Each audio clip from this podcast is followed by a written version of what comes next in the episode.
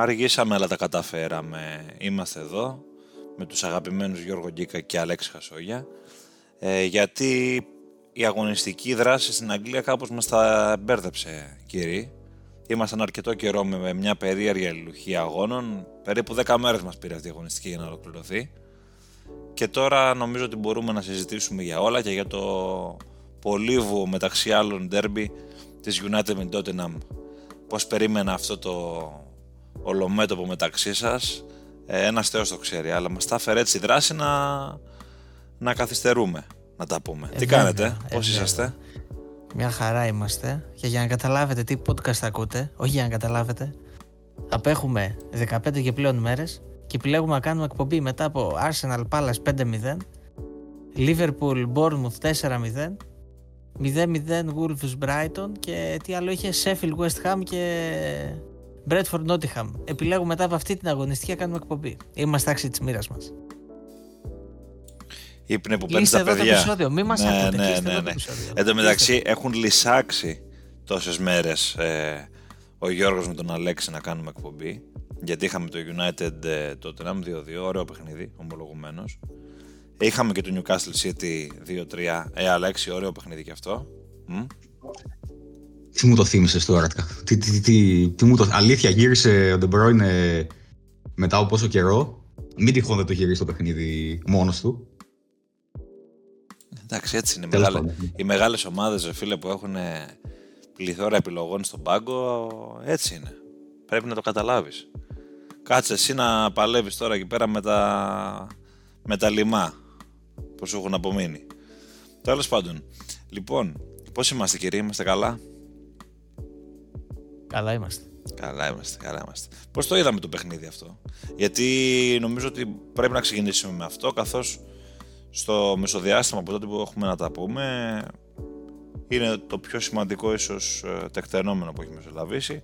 Είχαμε, όπως είπαμε, και το διπλό της ε, City στην ε, Newcastle με 2-3. Είπε ο Γιώργος για το διπλό της Liverpool στην Bournemouth, την άνετη νίκη της Arsenal επί της Crystal Palace με 5-0, η νίκη και για την Chelsea, να πούμε, 1-0 τη Fulham.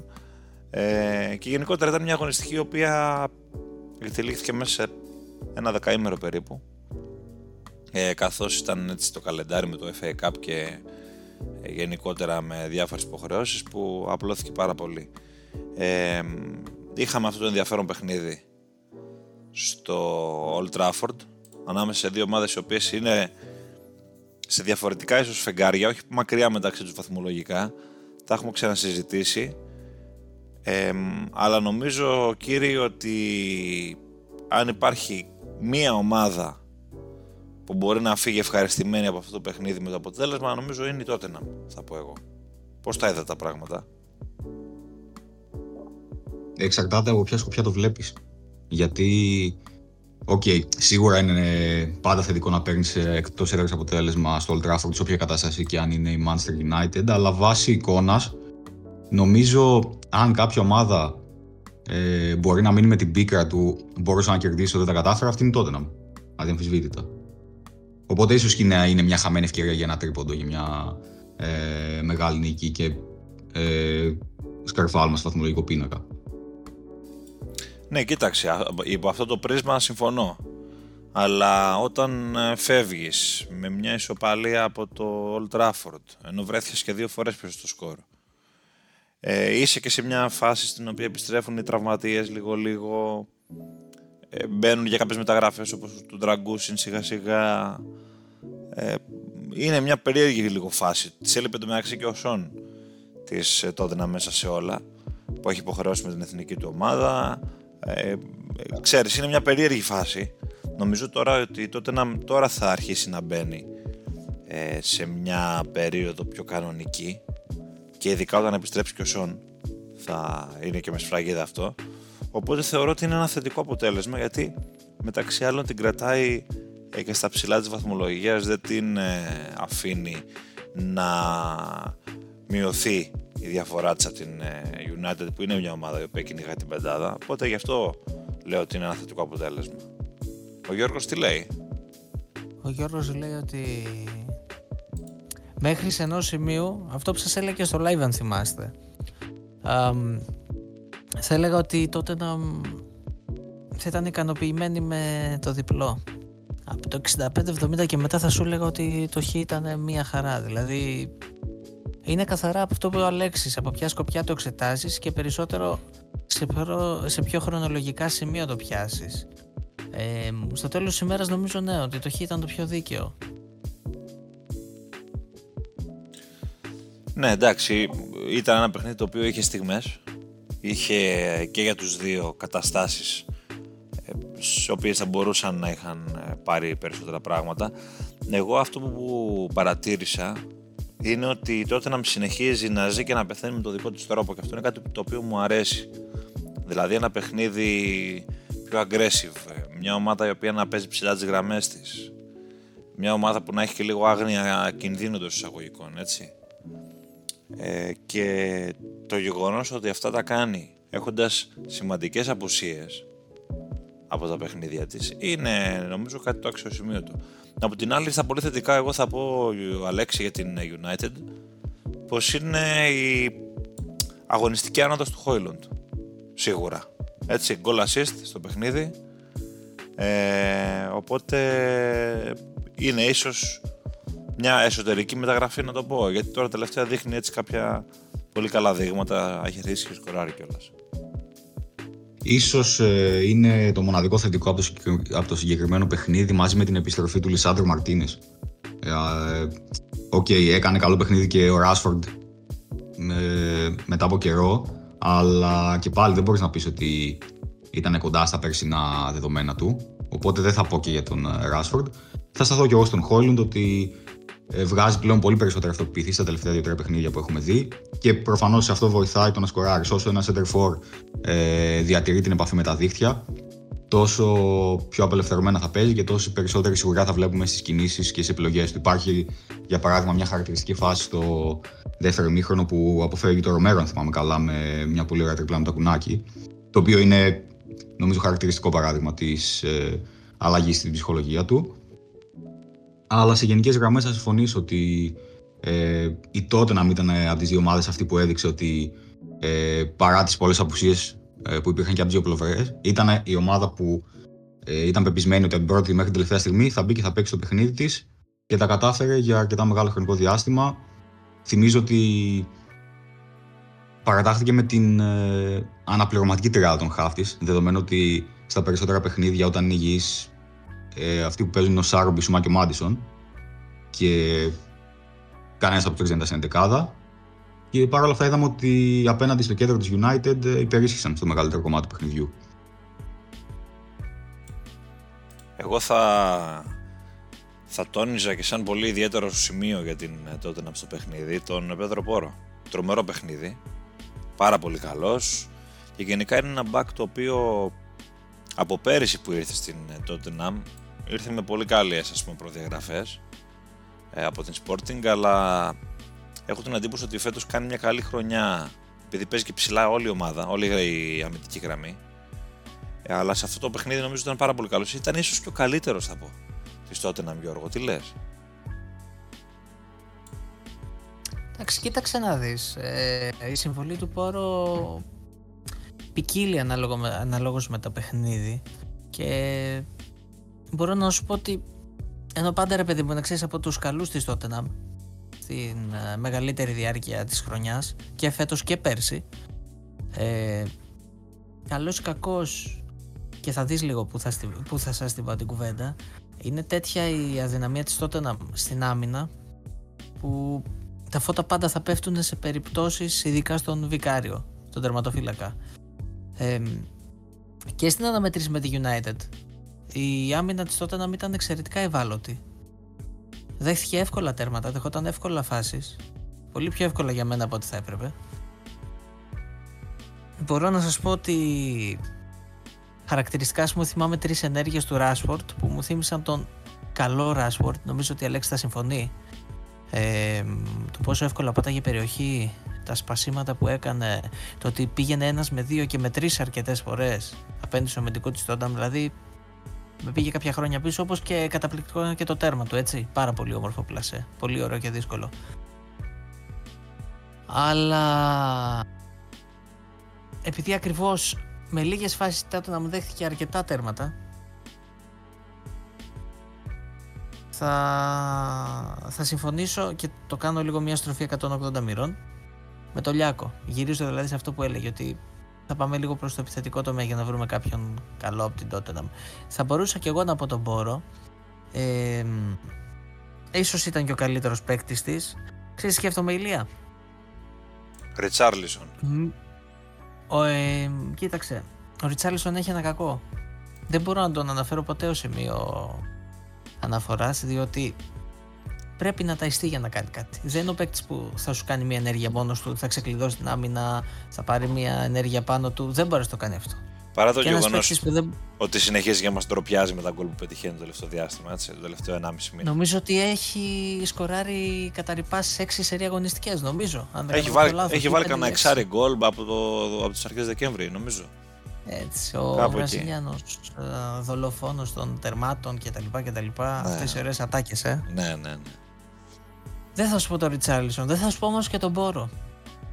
Ε, δεν ξέρω, είναι από τις αναμετρήσεις που δεν έχω κάποιο χαρακτηριστικό MVP στο μυαλό μου από την Τόταμ. Γιατί είναι και ένα χ το οποίο ρε παιδί μου δεν είναι ας πούμε ότι το κέρδισε η Τότεναμ με μεγάλη δυσκολία. Ξέρεις, είχε κλειστεί πίσω, ξέρω εγώ, πάλι για να το διεκδικήσει και τα λοιπά. Ή αντίστοιχα ήταν ε, τρομερά καλύτερη από τη Μάντσεστερ και. Ok. Okay. Ε, θα σου πω ότι είπα και στην αρχή, ήταν πολύ ισορροπημένο για να ξεχωρίσω κάποιον. Αυτό που θέλω να μου ξεχωρίσει σίγουρα είναι το γεγονός ότι Τότεναμ κινήθηκε σχετικά γρήγορα στο μεταγραφικό παζάρι για μια-δύο ελλείψεις που είχε. Η μία είναι με έναν ποδοσφαιριστή πολλά υποσχόμενο, έναν ποδοσφαιριστή τον οποίο τον έχουμε ακούσει αρκετά το τελευταίο διάστημα λόγω των επιδόσεών του στην Ιταλία.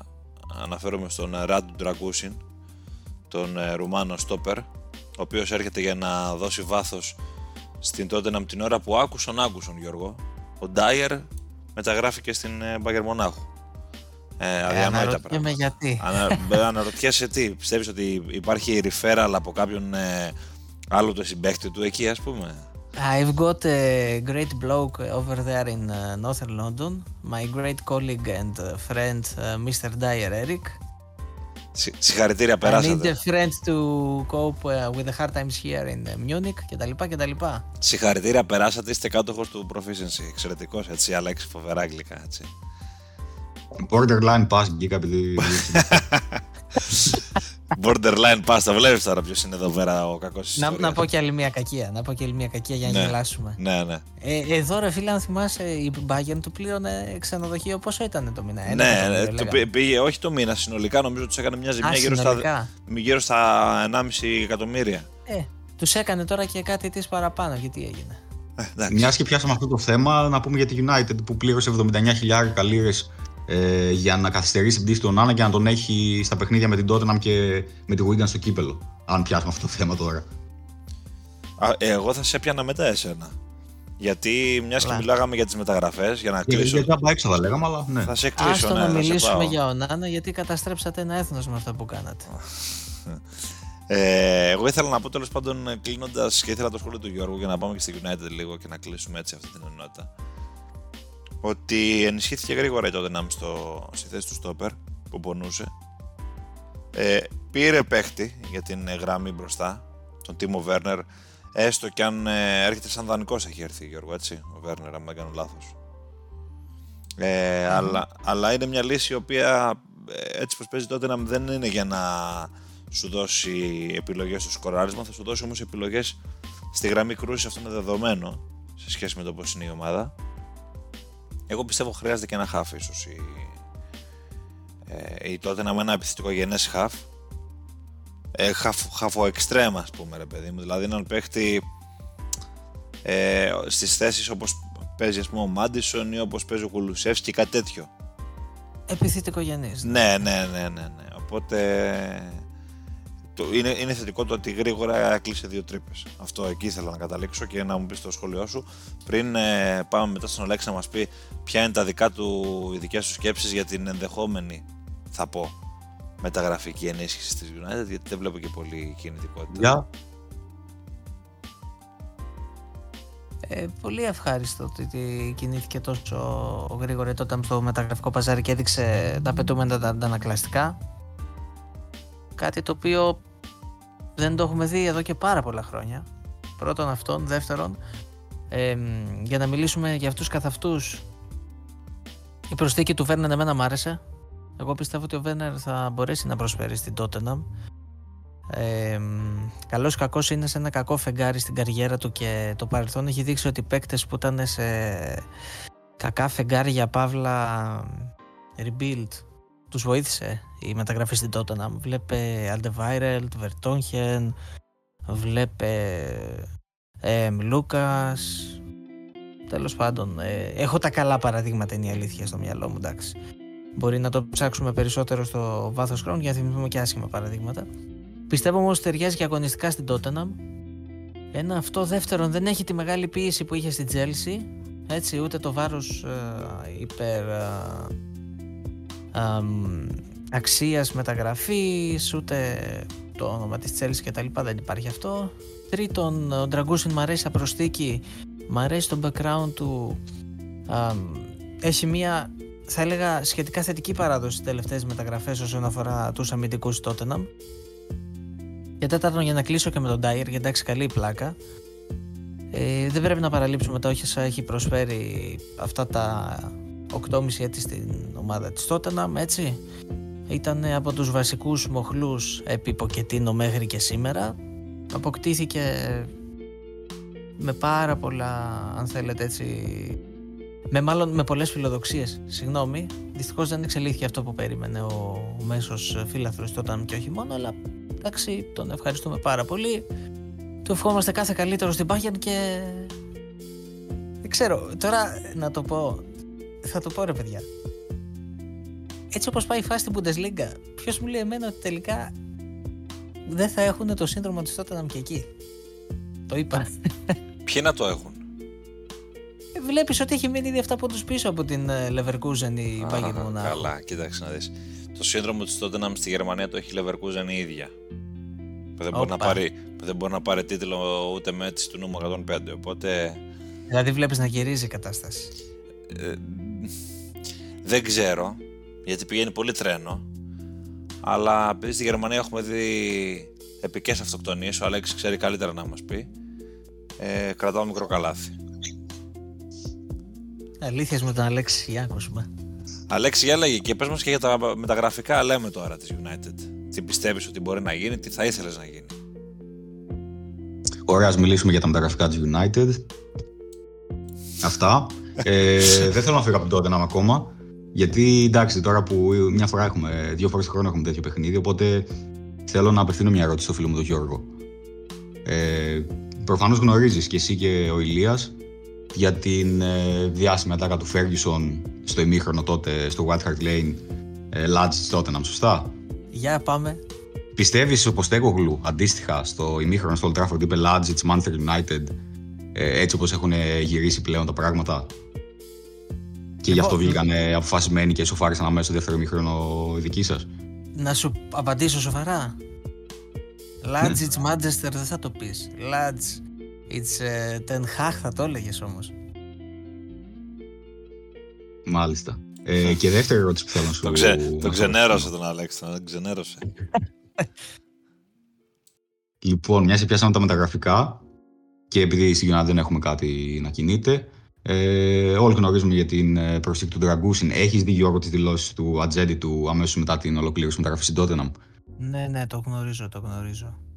Θα ήθελα να κάνεις κάποιο σχόλιο; Τι να πω, εντάξει, είναι ένας ατζέντης ε, που σίγουρα δεν είδε το συμφέρον της τσέπης του, αλλά το συμφέρον του παίκτη του που προφανώς ε, θα τον ενδιέφερε περισσότερο, φαντάζομαι, να σκουπίζει τον πάγκο παίκτης του παρά να, είναι, να δει τέλος πάντων περισσότερα λεπτά συμμετοχής και να πάρει ένα καλό συμβόλαιο. Φαντάζομαι. Εγώ λέω τώρα, δεν ξέρω, φαντάζομαι. Ναι, για όσους δεν γνωρίζουν ουσιαστικά αμέσως μετά την ολοκλήρωση της ε, μεταγραφής στην Tottenham και δεδομένης και της ε, ίστα της προσπάθειας της Bayern να αποκτήσει τον Dragusin ε, την τελευταία στιγμή ο, ο ατζέντης του αμέσως μετά είπε ότι είμαστε όλοι ακόμα mind blown κατά λέξη ε, στα αγγλικά ε, με το ότι ο παίκτης επέλεξε ουσιαστικά την Tottenham αντί για την Bayern. Ενώ και κάποια άλλη στιγμή δήλωσε ότι βλέπει τον παίκτη του, τον πελάτη τέλος πάντων σε λίγα χρόνια να μετακομίσει στη Ραλ ε, ή την Παρσελώνα. Τη στιγμή που μόλις έχει κλείσει μεταγραφή σε μια νέα ομάδα. Βγαίνει και λέει αυτό το πράγμα. Τι τον κάνεις αυτό τον Ατζέντι αν είσαι εσύ ο Ντραγκούζιν; Ο Αέδρε, φίλε, ο Αέδρε προφανώς. Ο Αέδρε. Ε, ναι. Είναι... Τέλος πάντων, ναι. Ε, ε, ε, μήπως έχει πάρει τίποτα παραδείγματα από τον Δημήτρη Σέλουκ, ε, Γκίκα αυτός, είναι τίποτα μαθητευόμενος του. Κάτι τέτοια έλεγε ο Σέλουκ. Κάτι τέτοια έλεγε ο Σέλουκ, κάτι περίεργα λέει, καταστρόφα και κάτι τέτοια ξέρω εγώ, κάπως έτσι τα λέγει, τέλος πάντων. Άστο, άστο, με πιάνεις αδιάβαστο, δεν θα κάνω τώρα. Ναι, ναι, ναι, ναι, ναι άστο, μην το, μην το τραβάμε. Κάποιος πιο πονηρός θα μπορούσε να πει πάντως ότι έπνιξε τον πόνο της στον Ντάιερ η Μπάγκερν μετά το όχι του Ρουμάνου στόπερ. Τέλος πάντων, Αλέξη, για συνέχιζε. Λοιπόν, για τη Manchester United νομίζω προσωπικά δεν έχω πολλά να πω. Θα επιστρέψουν επιτέλους ε, οι περισσότεροι τραυματίες στα επόμενα παιχνίδια και πλέον από τη στιγμή που η United θα έχει ένα παιχνίδι εβδομάδα δεν δικαιολογείται ε, να μην υπάρξει μια εμφανής βελτίωση στην εικόνα και στα αποτελέσματα. Αλλά για το παιχνίδι με την Tottenham, ενώ ακούγονταν ότι θα επέστρεφαν για παράδειγμα ο Κασεμίρο, έμεινε στον πάγκο, δεν χρησιμοποιήθηκε καθόλου, ήταν προφανώς ανέτοιμος. Ο Έριξεν έπαιξε μόλις 57 λεπτά, αν θυμάμαι καλά. Ο Μαρτίνες μπήκε σε αναλλαγή. Ε, φάνηκε ότι ήταν σε καλύτερη κατάσταση από ό,τι στην αρχή της χρονιάς, όταν και έπαιζε ουσιαστικά τραυματίας. Αλλά φαίνεται επίσης και ότι θα χρειαστεί ακόμα λίγο χρόνο για να επιστρέψει στα περσινά του στάνταρ. Τίποτα, αυτό που λέγαμε και σε προηγούμενες εκπομπές. Η χρονιά κατά πάσα πιθανότητα για την United είναι χαμένη και αυτό που θα πρέπει να ε, δουν τώρα, γιατί και με την αλλαγή στη διοίκηση και με τα νέα πρόσωπα που θα έρθουν σε κέρυε θέσεις, όπως για παράδειγμα ε, το όνομα του Μπεράντα, ε, δεν ξέρω αν έχετε ακούσει, ο οποίος ανακοινώθηκε ότι θα αναλάβει από το καλοκαίρι ως νέος CEO της ομάδας ε, με χρόνια εμπειρία στη Manchester City και στην Παρσελώνα. Ε, θα πρέπει τέλος πάντων. Κάποιου κυρίου. Ορίστε. Λέω η αγαπημένη σύλλογη κάποιου κυρίου. Η αγαπημένη μου σύλλογη, ναι. Ε... Δεν είπα εσένα, ρε φίλε, κάτσε, τι είναι αυτό που κάνεις. Ποιον είπες; Ποιον εννοείς; Είπα κάποιο κυρίο. Δεν Α, είπα κάποιο, γενικά. Μπορούσε να είναι κάποιος άλλος. Ναι, οποιοδήποτε, ναι, ναι έχεις δίκιο. Okay.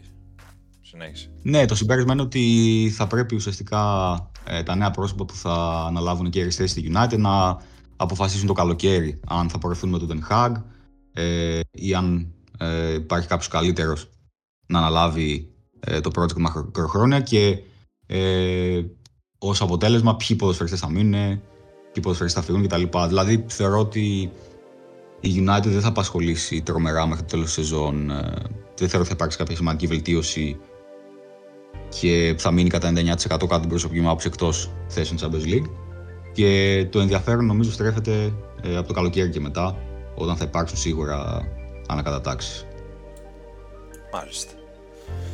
Ωραία, ωραία τα είπαμε εδώ όσον αφορά το derby και τις ομάδες σας κύριοι. Εντάξει, μην το κάνουμε τώρα ε, η ώρα τη, των πετσινών και των διαβόλων εδώ πέρα όπως μου το κάνετε κάθε φορά American Bar που λέει και μια ψυχή.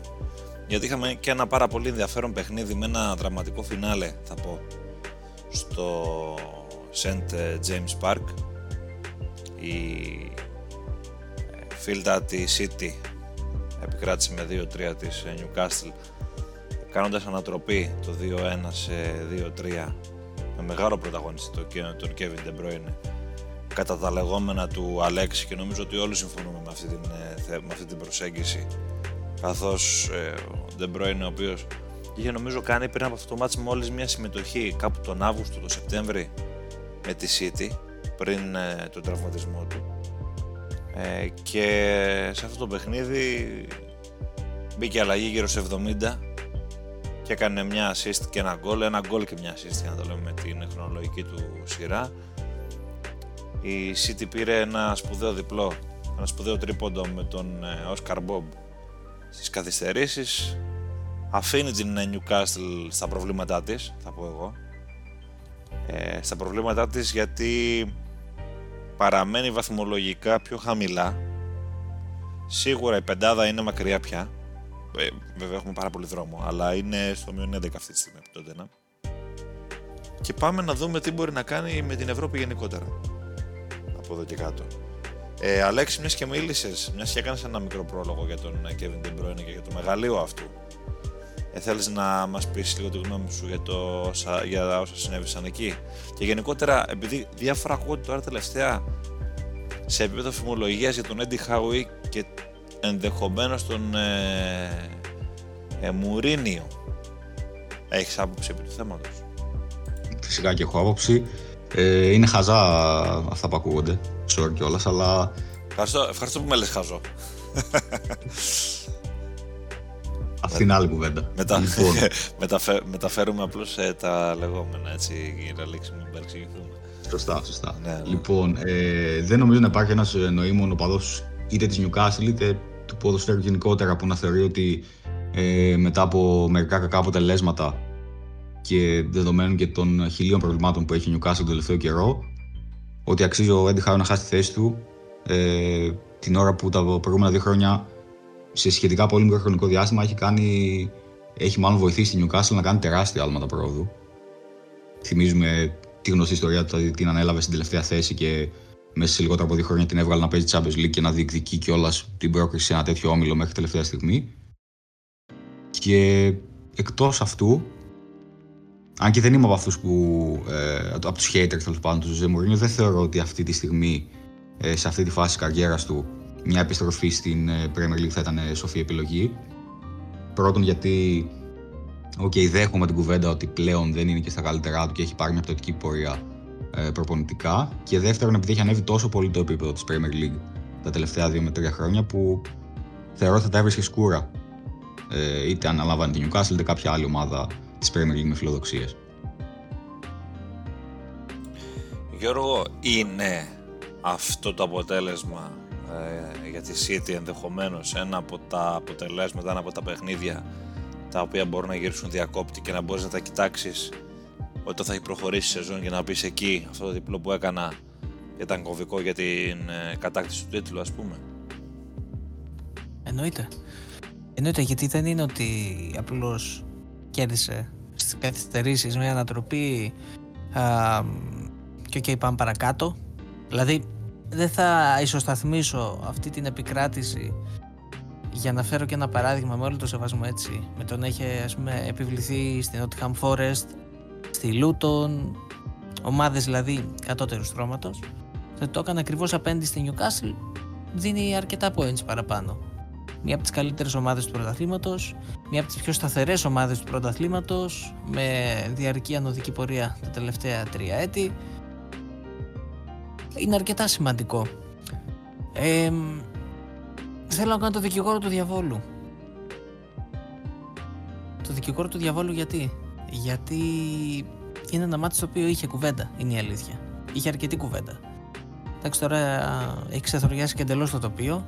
Αφενός αυτό, όμως πρέπει δηλαδή να το τονίσω.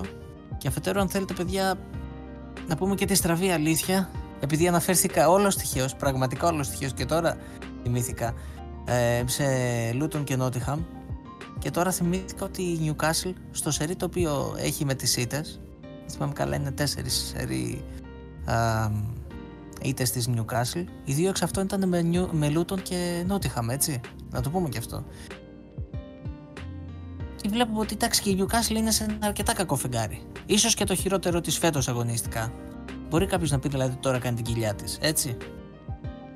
Και αντίστοιχα θα ήταν εξαιρετικά κομβικό και για την ίδια ένα πιθανό θετικό αποτέλεσμα απέναντι στη City το οποίο τελικά απόλυσε στο τέλος.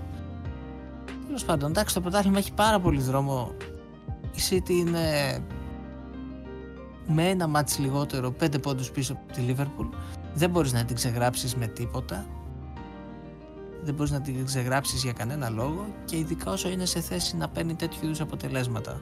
Όπως πήρες με την Everton, όπως ε, είχε πάρει και με τη Λούτον αν θέλετε την ξαναφέρνω στην κουβέντα την καημένη αυτή Λούτον που δεν αναφερόμαστε όσο θα έπρεπε γιατί κάποιοι από αυτή την εκπομπή δεν αρέσκονται να βλέπουν το γήπεδό της, κύριε. Εντάξει, αυτός είμαι. Το έχω παραδεχθεί. Έτσι. Άρτο και θεάματα θέλω. Εκεί, στα λεφτά είσαι, δεν σε αρέσει το παλιωμοδίτικο. Μ' αρέσει, το, παλιω... Μ αρέσει το παλιωμοδίτικο. Against football, Mr. Βαραμπούτη. Μ' αρέσει πάρα πολύ το παλιωμοδίτικο, αλλά όχι το παροχημένο. Δηλαδή, ο Αλέξης, ας πούμε, ειδικά ξέρει πάρα πολύ καλά ότι ε, ένα από τα πράγματα που αγαπώ είναι να βλέπω ομάδες με ιστορία να έρχονται ξανά στο προσκήνιο. Είτε αφορά τα ευρωπαϊκά κύπελα είτε αφορά τα πρωταθλήματα. Αλλά τώρα το να παίζεις σε ένα γήπεδο το οποίο είναι. Να στα να πάνε τώρα, δεν είναι για επίπεδο Premier League. Εντάξει. Εμένα δεν μ' αρέσει. Άσε που είναι τόσο χαμηλά η κάμερα, ρε παιδί μου, που νομίζω ότι το βλέπεις από τον πάγκο το, το παιχνίδι. Τι πράγμα. Αλέξη. Παρακαλώ. Ο Ηλίας ανέφερε ότι αρέσκεται να βλέπει ομάδες με ιστορία να επανέρχονται στο προσκήνιο. Ας πούμε σε αυτή την κατηγορία θεωρείς ότι μπορούμε να συμπεριλάβουμε την Norwich ή τη Swansea ή τη Leicester; Mm. Κοίτα. Γιατί τις Όλες οι συγκεκριμένες. ομάδες είναι πολύ- Ναι. Εγώ νόμιζα θα έλεγε την UPR το μεταξύ. Για όχι. να το είναι συγκεκριμένα. Και QPR λέει. Ε, εγώ τη Leeds θέλω. Ελπίζω να ανέβει φέτος πάλι. Καλά τα πηγαίνει, ελπίζω να τα καταφέρει η Αλέξη μου. Να ανέβει πάλι. Μακάρι, ναι, το εύχομαι κι εγώ. να απολαύσουμε το Elland Road ε, για άλλη μια φορά όπως την προηγούμενη τριετία στην Premier League. Τέλος πάντων, ε, τι έλεγες όμως Γιώργο για την ε, Luton και το πήγες πάλι εκεί πέρα πονηρέ. Κοίτα, να δεις, ξεκίνησα να την αναφέρω στοιχείο παράδειγμα και θα εξελιχθεί σε πρωταγωνίστρια. Τη συζήτηση, αγαπητές συμπαρουσιαστέ. Ε, ναι, αφού εκεί θέλεις να προσανατολίζεις το κοινό, δεν σε ξέρω τι είσαι νομίζεις τώρα θα σε μάθω.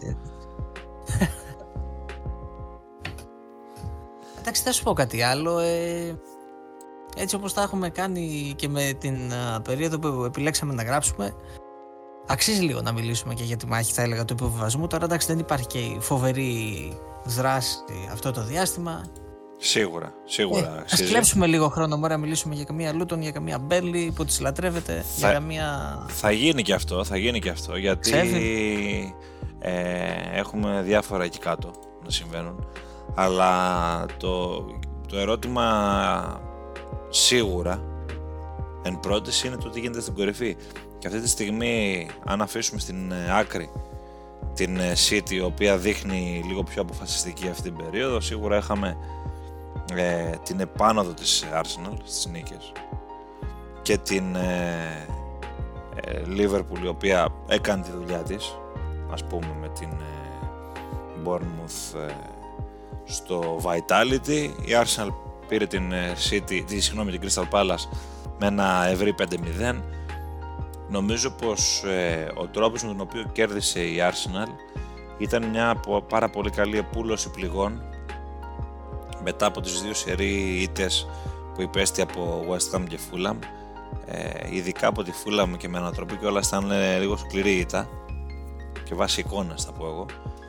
Ε, το θέμα είναι ότι η Arsenal έχει δείξει κάποια αγωνιστικά προβλήματα το τελευταίο διάστημα. Ε, στην εν λόγω αναμέτρηση τώρα δεν είναι ένα πάρα πολύ καλό δείγμα γραφής για να μπορέσεις να στηριχθείς ε, γιατί και η Πάλας φέτος παρά το γεγονός ότι κάνει μια πορεία η οποία της επιτρέπει ας πούμε να μην είναι πάρα πολύ κοντά στο πρόβλημα, πάρα πολύ κοντά στις επικίνδυνες θέσεις. Είναι κοντά αλλά δεν είναι ότι καίγεται κιόλας. Ε, η, η Arsenal έδειξε μια διάθεση άλλη, βρήκε κάποιους ε, πρωταγωνιστές που τους είχε ξεχάσει το τελευταίο διάστημα, όπως ο Γκάμπριελ Μαρτινέλη.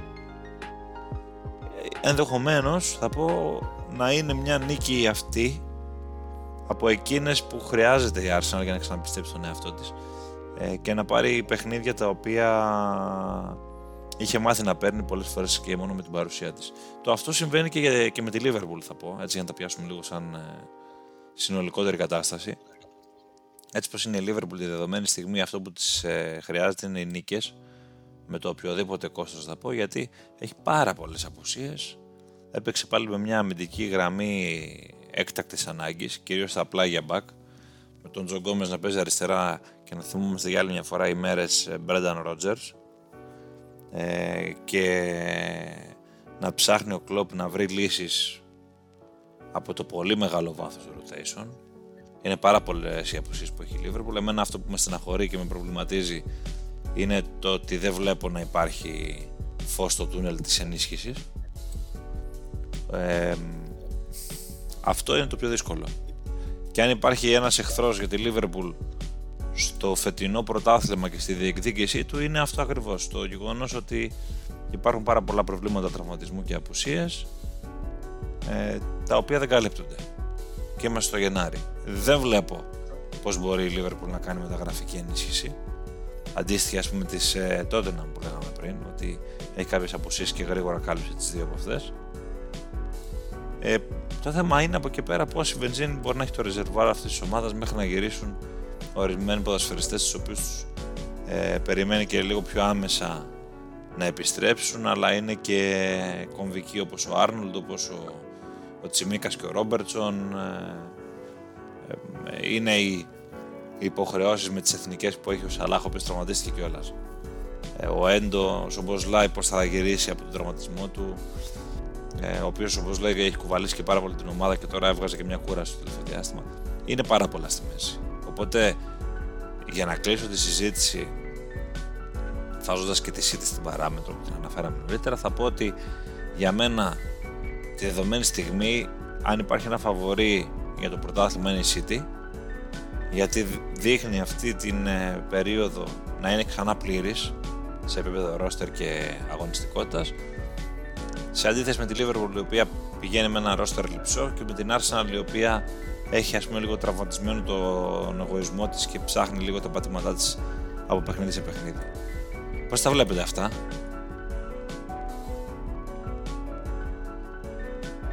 Έλα, Αλέξη, Αλέξη, Τι gentleman, τι gentleman είστε. Λοιπόν, εγώ δεν ε, νομίζω σε γενικέ γραμμέ συμφωνώ με κάλυψη με όλα όσα είπες. Να πω την αλήθεια, περίμενα πιο δύσκολο έργο της Liverpool ε, στο καταπληκτικό αυτό γήπεδο που λέγεται Vitality Stadium και που σίγουρα είναι από τα αγαπημένα του Ηλία όπως έχει ξαναπεί. Ναι, ναι, άλλη μόνο. Ε, το ανησυχητικό για τη Liverpool μέσα σε όλα τα προβλήματα είναι ότι ο τραυματισμός του Σαλάχ είναι πιο σοβαρός από ό,τι είχε φανεί αρχικά και πιθανότατα θα λείψει μέχρι τα μέσα Φλεβάρι. Κάπου διάβαζα δηλαδή ότι ακόμα και αν η Αίγυπτος ε, ε, φτάσει στο τελικό του Africa Cup of Nations δεν θα είναι, θα είναι αμφίβολος και για εκείνο το παιχνίδι. Οπότε με παιχνίδια απέναντι σε, στη φορμαρισμένη της Chelsea και την Arsenal να έρχονται είναι, είναι τεράστιο πλήγμα για τη Liverpool από τα μεγαλύτερα που θα μπορούσε να έχει. Και έχει ήδη ε, το βασικό αριστερό και δεξί back και το αναπληρωματικό αριστερό back τραυματίε.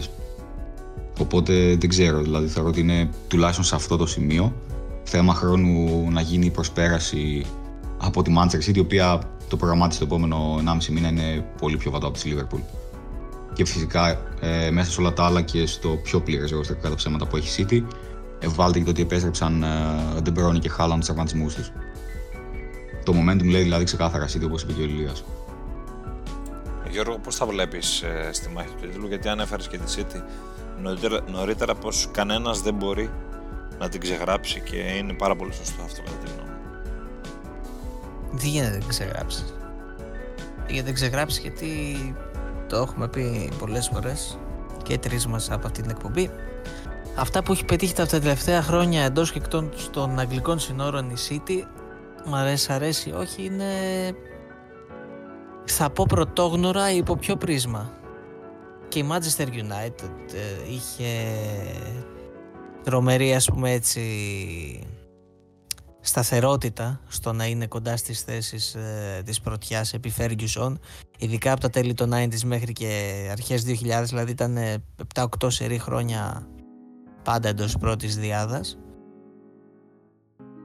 Με τη διαφορά ότι η City, αν υπολογίσουμε και την αριθμητική συγκομιδή, δηλαδή σπάει ακόμα, αν θέλετε έτσι, ένα θεμέλιο. Τέλος πάντων, ε, θα συμφωνήσω και εγώ με τον Αλέξη για τη Λίβερπουλ.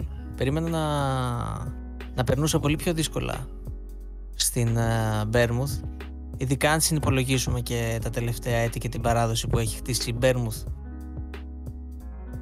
ε, σε εισαγωγικά ή όχι απέναντι στη Λίβερπουλ. Μ' αρέσει πολύ αυτό το Bournemouth. Bournemouth. Έτσι έχεις ωραία προφορά. Yeah. Yeah. Είναι αυτό που μου λέγατε πριν, ρε παιδί μου, και το πήρα πάνω μου. Τώρα την έχω δει Λόρδος ε, Λονδρέζος, ας πούμε. Ναι. Ο Μπάιρον εμένα έχω διαβάσει στην Ελλάδα. Εγώ σου λέω τώρα για γηγενείς εκεί. Γι' αυτό, γι αυτό το είπα. Εντάξει, ok, okay, συγγνώμη, συγχωρείς. Συνέχισε, το, συνέχισε το συλλογισμό σου, Λόρδε μου. Το σόλο μου.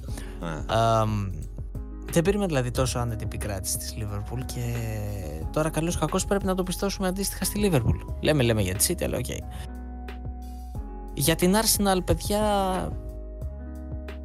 σίγουρα, σίγουρα περίμενα κάτι καλό. Δεν περίμενα κάτι τόσο καλό ή αν θέλετε αντίστοιχα, συγγνώμη ανάποδα, δεν περίμενα τόσο κακή την μπάλα. Δεν την περίμενα. Δηλαδή θεωρούσα ότι θα δείξει ρε παιδί μου ένα ημίχρονο θα το παλέψει έστω. Κάτι θα κάνει. Κάτι θα δείξει το γήπεδο. Ε, όχι σε καμία περίπτωση πάντως με ένα 0-5. Εντάξει, νομίζω ότι τα πράγματα όσο έχουν τώρα, ε, όπως τα βλέπουμε αθμολογικά, έτσι θα συνεχίσουν. Όσο η Liverpool είναι στο Europa League ε, εντός και, αντίστοιχα, και δεν βλέπω να φεύγει και η Liverpool πρόωρα από το Europa League, έτσι. Καμία σχέση με την Arsenal πέρσι. Καμία σχέση. Θεωρώ ότι η Liverpool θα τραβήξει αρκετά στο Europa. Εκτός αν φτάσει σε ένα σημείο που αναγκαστεί να θυσιάσει το θεσμό αυτόν. Γιατί εντάξει, το Champions League το έχει εξασφαλισμένο, αλλά από τη στιγμή που μιλάμε και για ένα μεγάλο σύλλογο, σύλλογο συγγνώμη, καλό είναι να διεκδικήσει και το τρόπο αυτό. Δεν είναι, ας πούμε, ότι παίζει και στο League Cup. Ε, θεωρώ ότι μπορεί να το πάει μέχρι τέλους και στα δύο, όπως και η City θεωρώ ότι μπορεί να το πάει μέχρι τέλους και στην Premier και στο Champions League. Πάλι όπως και πέρυσι το ερωτηματικό θα είναι η Arsenal κατά με. Νομίζω ότι θα την uh, κουράσει πολύ παραπάνω η Ευρώπη φέτος. Και δεν θα σας πω ψέματα παιδιά. Δεν ξέρω αν μπορεί να σπάσει την οκτάδα. Δεν ξέρω αν μπορεί να πάει παραπάνω από την οκτάδα η Arsenal. Και να είναι ταυτόχρονα και μέσα στη ζεστά στο κυνήγι του πρωταθλήματος, έτσι.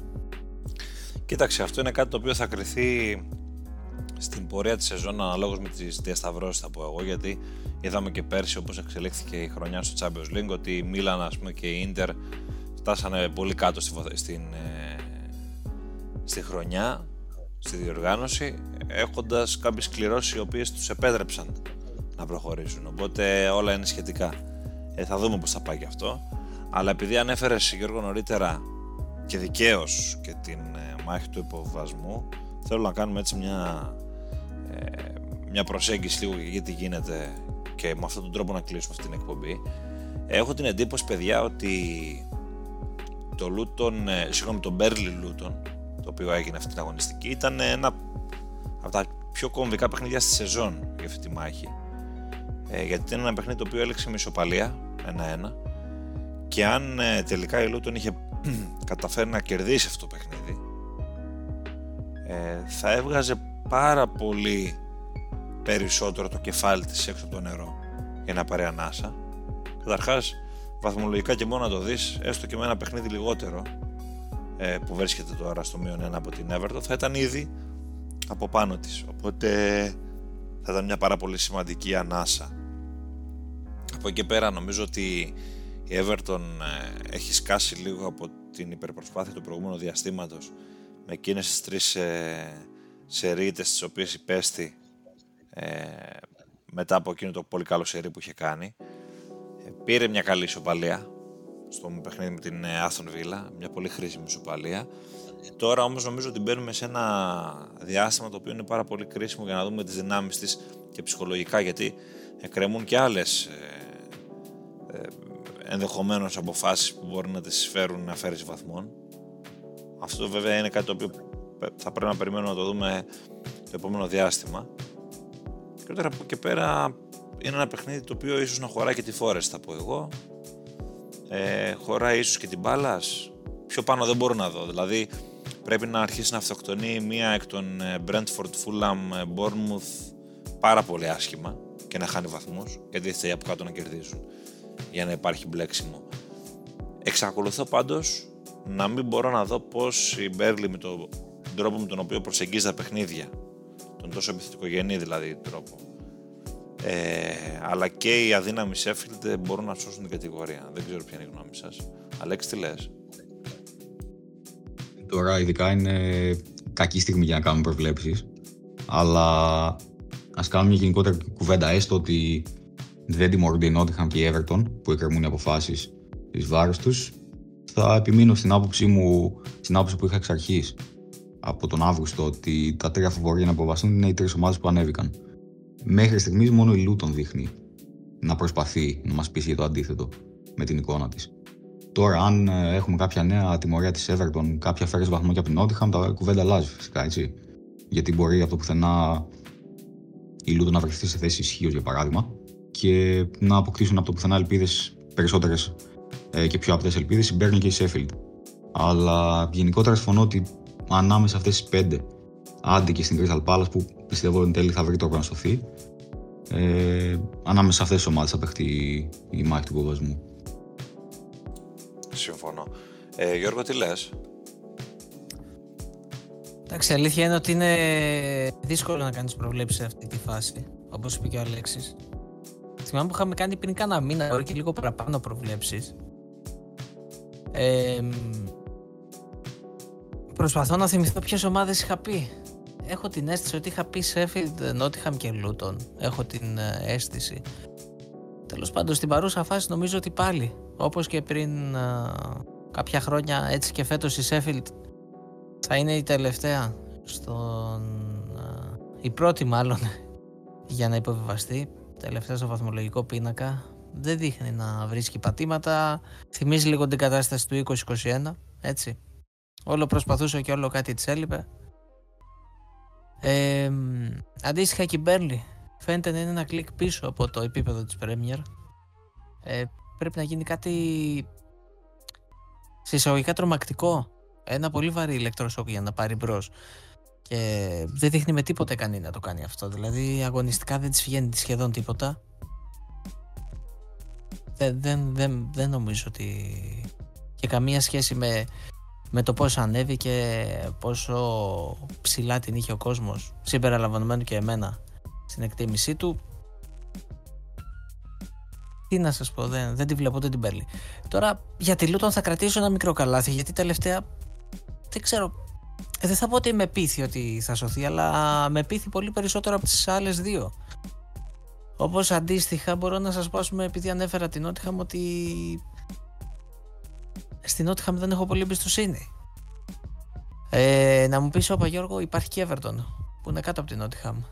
Ναι, υπάρχει Everton, αλλά δεν ξέρω, νομίζω ότι η Everton ούτε φέτος ε, Ούτε φέτος θα έχει πρόβλημα με τον υποβιβασμό. Νομίζω ότι αργά ή γρήγορα θα ξεμπλέξει.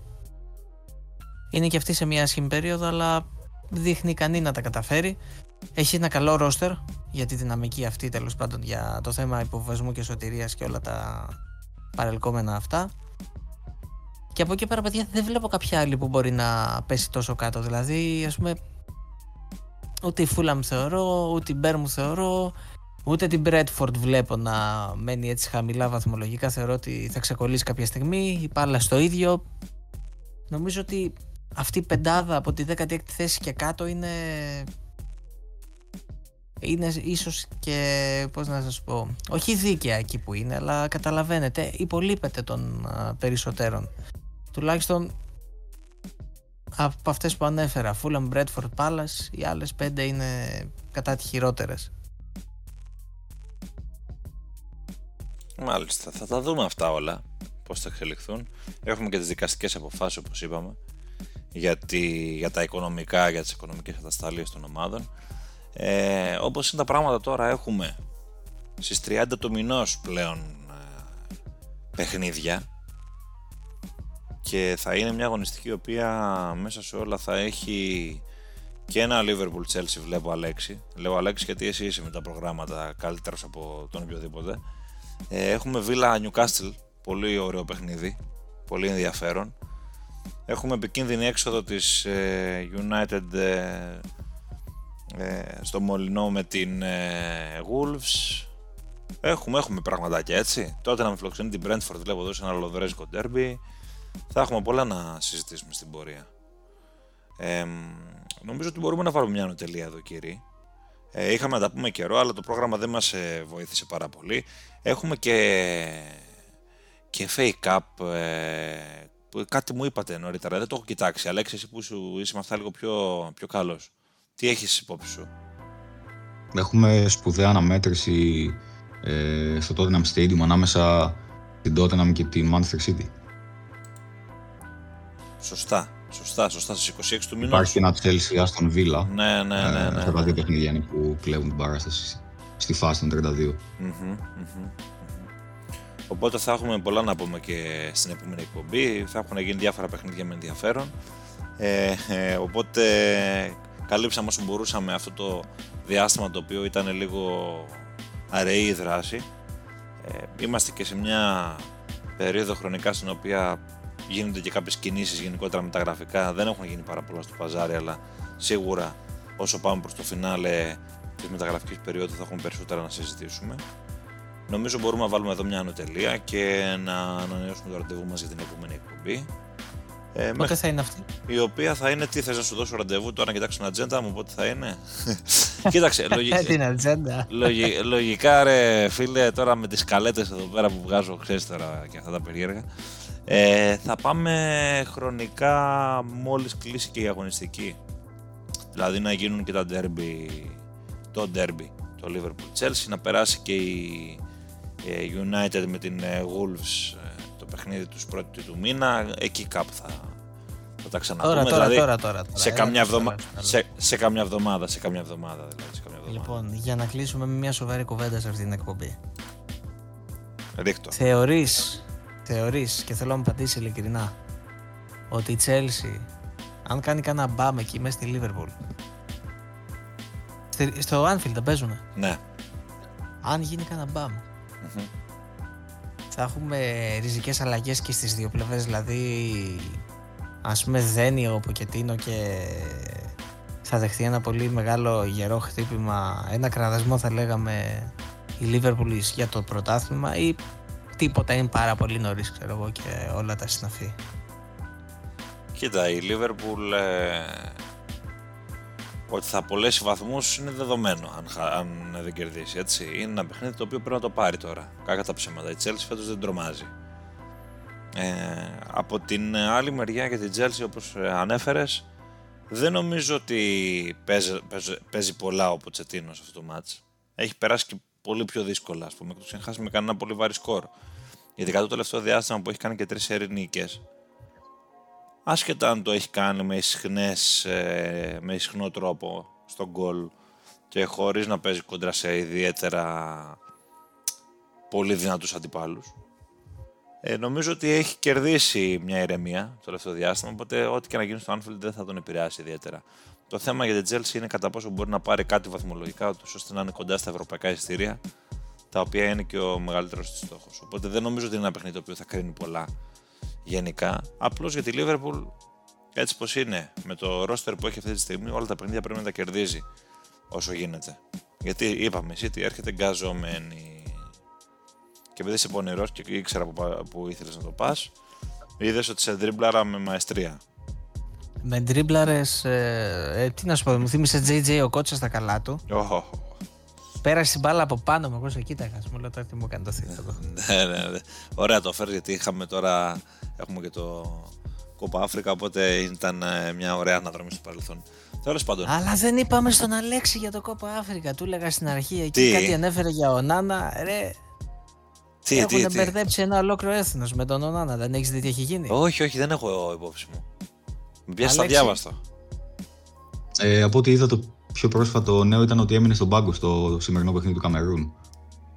Και γενικότερα οι σχέσεις του με την ε, ποδοσφαιρική ομοσπονδία του Καμερούν ποτέ δεν ήταν οι καλύτερες.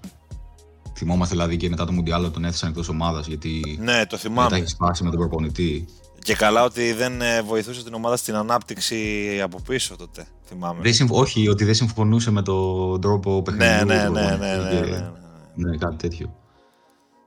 Εντάξει. Ε, Κάποιος πιο πονηρός θα μπορούσε να πει: Εντάξει, άμα δεν τον θέλουν στην εθνική, α γυρίσει πίσω στην ομάδα. Ε; Κάπως έτσι. Κάπως Αλλά έτσι. δεν είναι ότι πεθαίνουμε κιόλας να τον ε, λα- πάρουμε πίσω ναι. αυτή τη στιγμή. Θα πας με τον Αλτάι δηλαδή; Ε, ο Αλτάι θα παίξει στο παιχνίδι κυπέλου απέναντι στην ε, Newport. Αν θυμάμαι καλά, ναι, με την Newport είναι. Ε, Θα και, παίξει επιτέλους το πρώτο παιχνίδι. και για το γιατί πρωτάθλημα. ακόμα και- Μετά δεν θα παίξει, φαντάζομαι. Ναι, αν περάσει το Καμερούν, σίγουρα θα παίξει κάποιο παιχνίδι στο πρωτάθλημα. Ο Τούρκος, ναι. Μάλιστα. Ωραία. Είδες και εγώ κάτι που έμαθα μαζί σας. Αυτό δεν το είχα υπόψη μου καθόλου. Μπορώ να ομολογήσω. Λοιπόν, Μπορούμε να βάλουμε μια ανωτελεία κύριε και να ανανεώσουμε το ραντεβού μας για την επόμενη εκπομπή, όντως τώρα, χωρίς ε, on-off, γιατί κάποιος πονηρός γκίκας ήθελε κάπου να με πιάσει ε, στα πράσα. Ε, και θα τα πούμε με περισσότερη δράση μέχρι τότε που θα έχει μεσολαβήσει. Να είστε όλοι καλά. Καλή συνέχεια παιδιά μου. Καλή συνέχεια σε όλους.